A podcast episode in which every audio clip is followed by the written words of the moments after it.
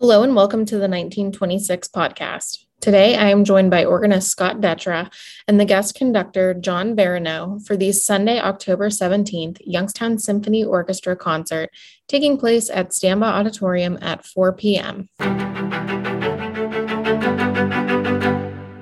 In 1926, two organizations were born that would shape the future of performing arts in Youngstown, Ohio.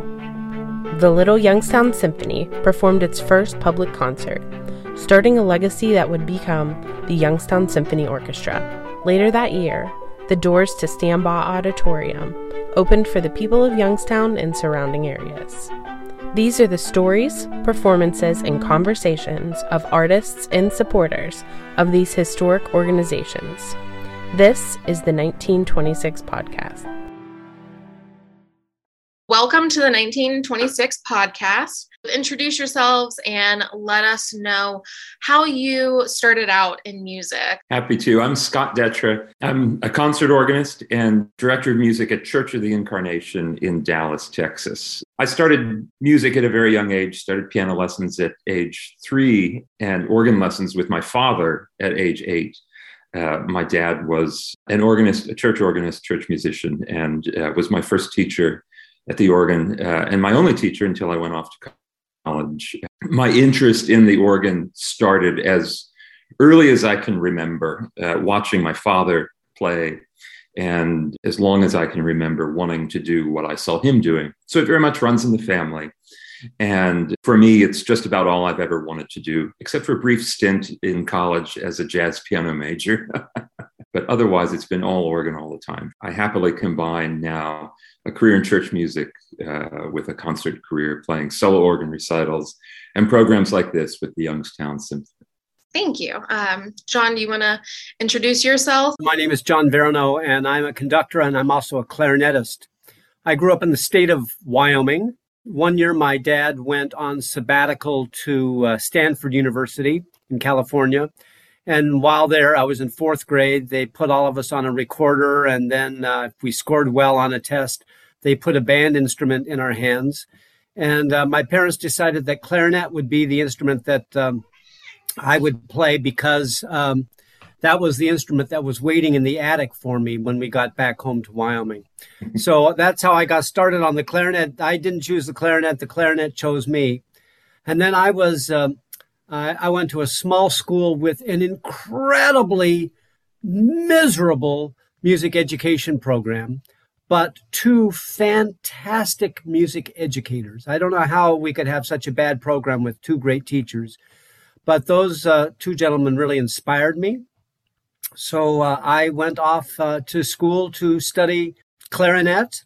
I got into conducting by sitting in orchestras and looking at the conductor and saying to myself, it can't be that hard. That's how I got started in conducting, just by doing it. Did you ever wish that your parents hadn't chose the clarinet for you? Were you ever interested in a different instrument? There's no, I wish I would have done it differently in my background. I like all sorts of instruments. The clarinet is compact. It's not too heavy to carry around. Certainly not the harp. I love the cello, but... those string instruments are complicated things to play. So I think it was a good choice for me. So you did mention that the music education program in your school was horrendous. Scott, did you have a good music education program in your youth? Yes, I'd say I did. Not stellar. I mean, living down here in Texas currently for the last 9 years, I have to say that, you know, down here, they know how to do music education and the school's right. They're very committed to it. And I didn't have anything quite of that caliber that I see now down here in Texas. But I think I had a better experience than John based on what he just said. Certainly a good experience. I went to small schools, a small school of just 400 in high school, for instance. My graduating class was about 100 people. But yes, I'd say that I had between my father and decent school music programs. I had a very solid start at a young age, for which I'm very thankful. Do you feel that there's a big market difference between playing organ at a church and playing concert organ? there is some repertoire that's appropriate for the church and for the concert hall that crosses over.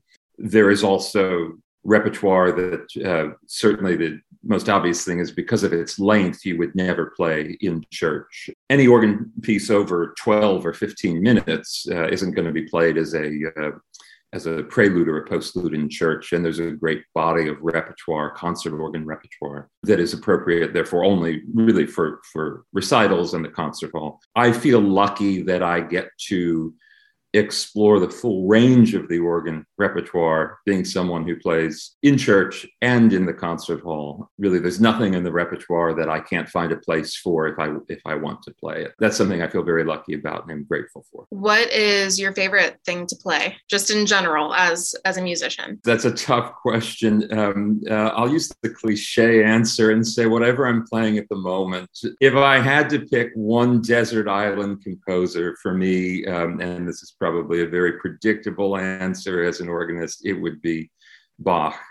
People ask me that question all the time, and it's a very difficult question to answer. I really do like to invest heavily in whatever the piece is I'm working on at the moment or performing at the moment. If I don't believe in a piece passionately, I won't play it. That means that whatever music I'm playing, I am passionate about. Maybe that's a cop-out and a cliche answer, but for me, I have to say that there's really some truth behind it. No, I think that that's a great answer. I have never heard someone say that if they don't feel passionately about something, they won't play it. So I like that. John, is there something that you like playing on the clarinet, but you would hate to conduct or vice versa? No. Okay. Good. What's your favorite thing to play and what's your favorite thing to conduct? Oh, well, I'm going to go along with Scott and say whatever I'm working on. I can narrow things down a little bit by musical era. So I'm a big fan of Handel, actually. I love Bach, but Handel's concerto grossos just really ring my bell. And then in terms of the classical era, I would say Mozart, of course, because he wrote the greatest concerto ever written, the Mozart clarinet concerto. In the Romantic era, I'm a big fan of Brahms. And in the 20th century, I love Stravinsky, but I'm also a big proponent of new music as well. So I've always enjoyed conducting some of the stuff that's being written today.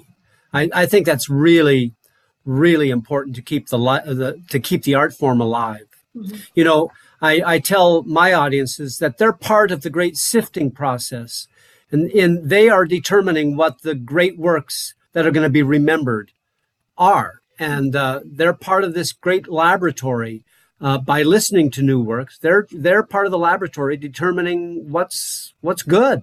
Yeah. So it's an exciting process for me. What do you like to listen to outside of classical music? I'm a big folk music fan, international folk music fan. I love that. I don't do a lot of background listening music. I feel that if somebody's taken the time to be a musician, they deserve my full attention. So I don't have the radio on playing background music very much. If I'm going to listen to music, I'm going to sit down and listen to it. That's another awesome answer. I love that too. Scott, what about you? I have always agreed with it, what John just finished with. Just music for the sake of having it on in the background is not something that I do a whole lot of. That said, I listen to just about everything. I like jazz. I like classic rock. I'm a child of the 70s and the 80s. I like some pop from then.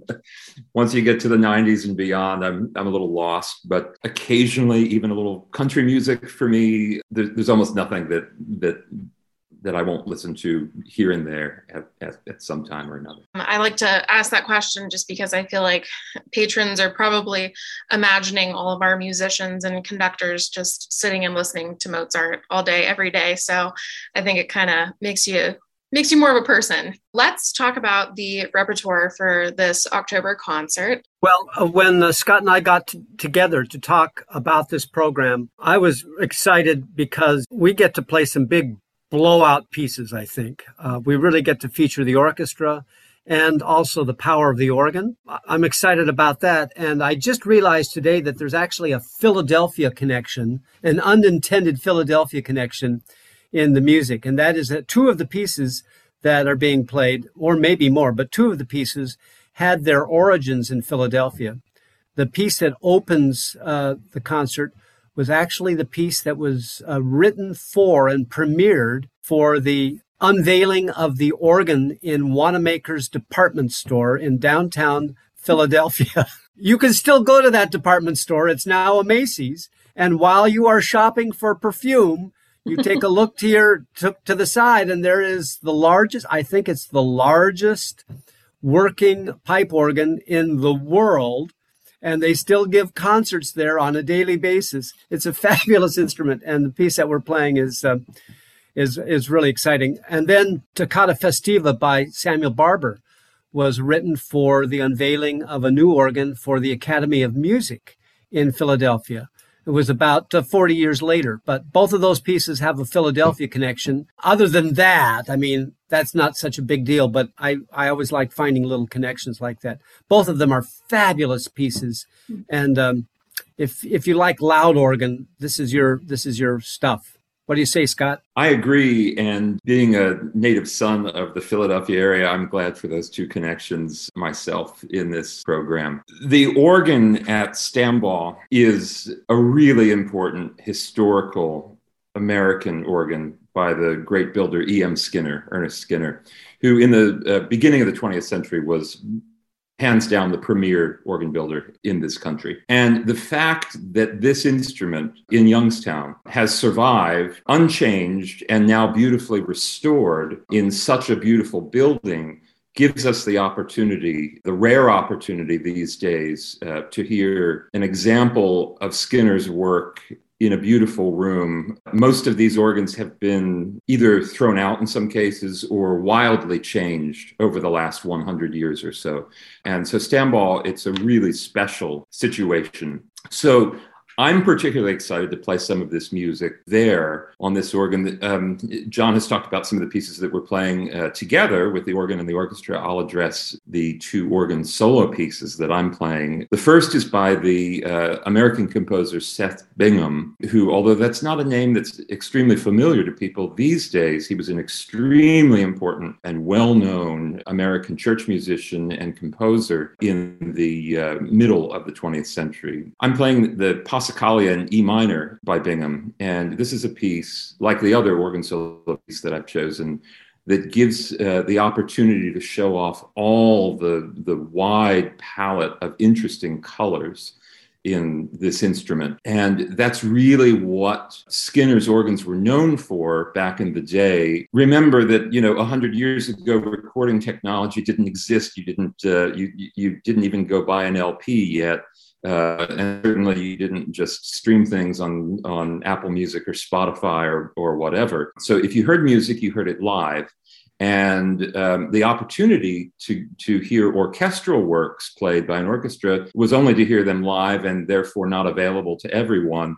So the idea of a civic organ that's built in an orchestral design, such as you have in Youngstown, was something that it made it possible for people to hear some of the great orchestral works played in organ transcriptions. And that's why these organs have so much orchestral color in them. Very different from the sort of organ that, for instance, Bach played. The Passacaglia in E minor is a piece that's sort of a theme and variations. And so with variations, it gives the opportunity to show off lots of different colors and sounds from the organ. The other organ solo piece that I'm playing by Joseph Jongen, who's a Belgian composer, it's Prière or Prayer in English, is another very colorful piece, very gentle, beautiful piece that allows me to show off a lot of the colors of this extraordinary instrument. So I'm really looking forward not only to playing, as John said, the big and loud. If you like big organ, loud organ, this is the program for you. Not just those big things with the orchestra, but also exploring some of the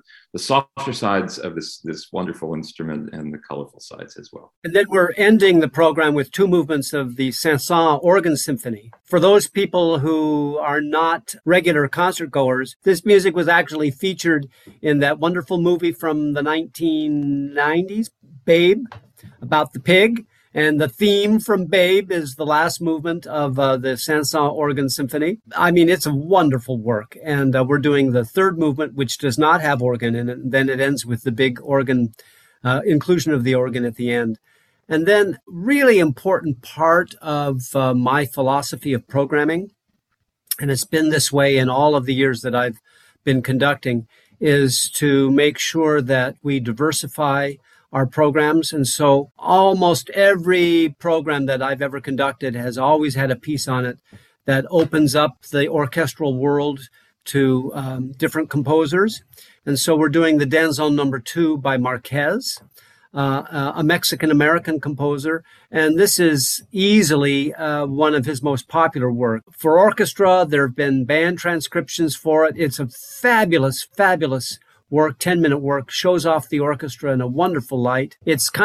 It's this one little piece that really, you know, what isn't like all the rest of the program? Well, there's no organ. Audiences will really enjoy it. I'm looking forward to the diversity on the program and being able to work with Scott. I think the variety of color that audiences will hear will really be wonderful on this program. I think that we are all definitely very excited. I know that all of our symphony goers, they're all very much so looking forward to coming to Stambaugh Auditorium to see the both of you. I definitely appreciate you taking the time to come on and talk to me and us, and we will see you on Sunday, October 17th.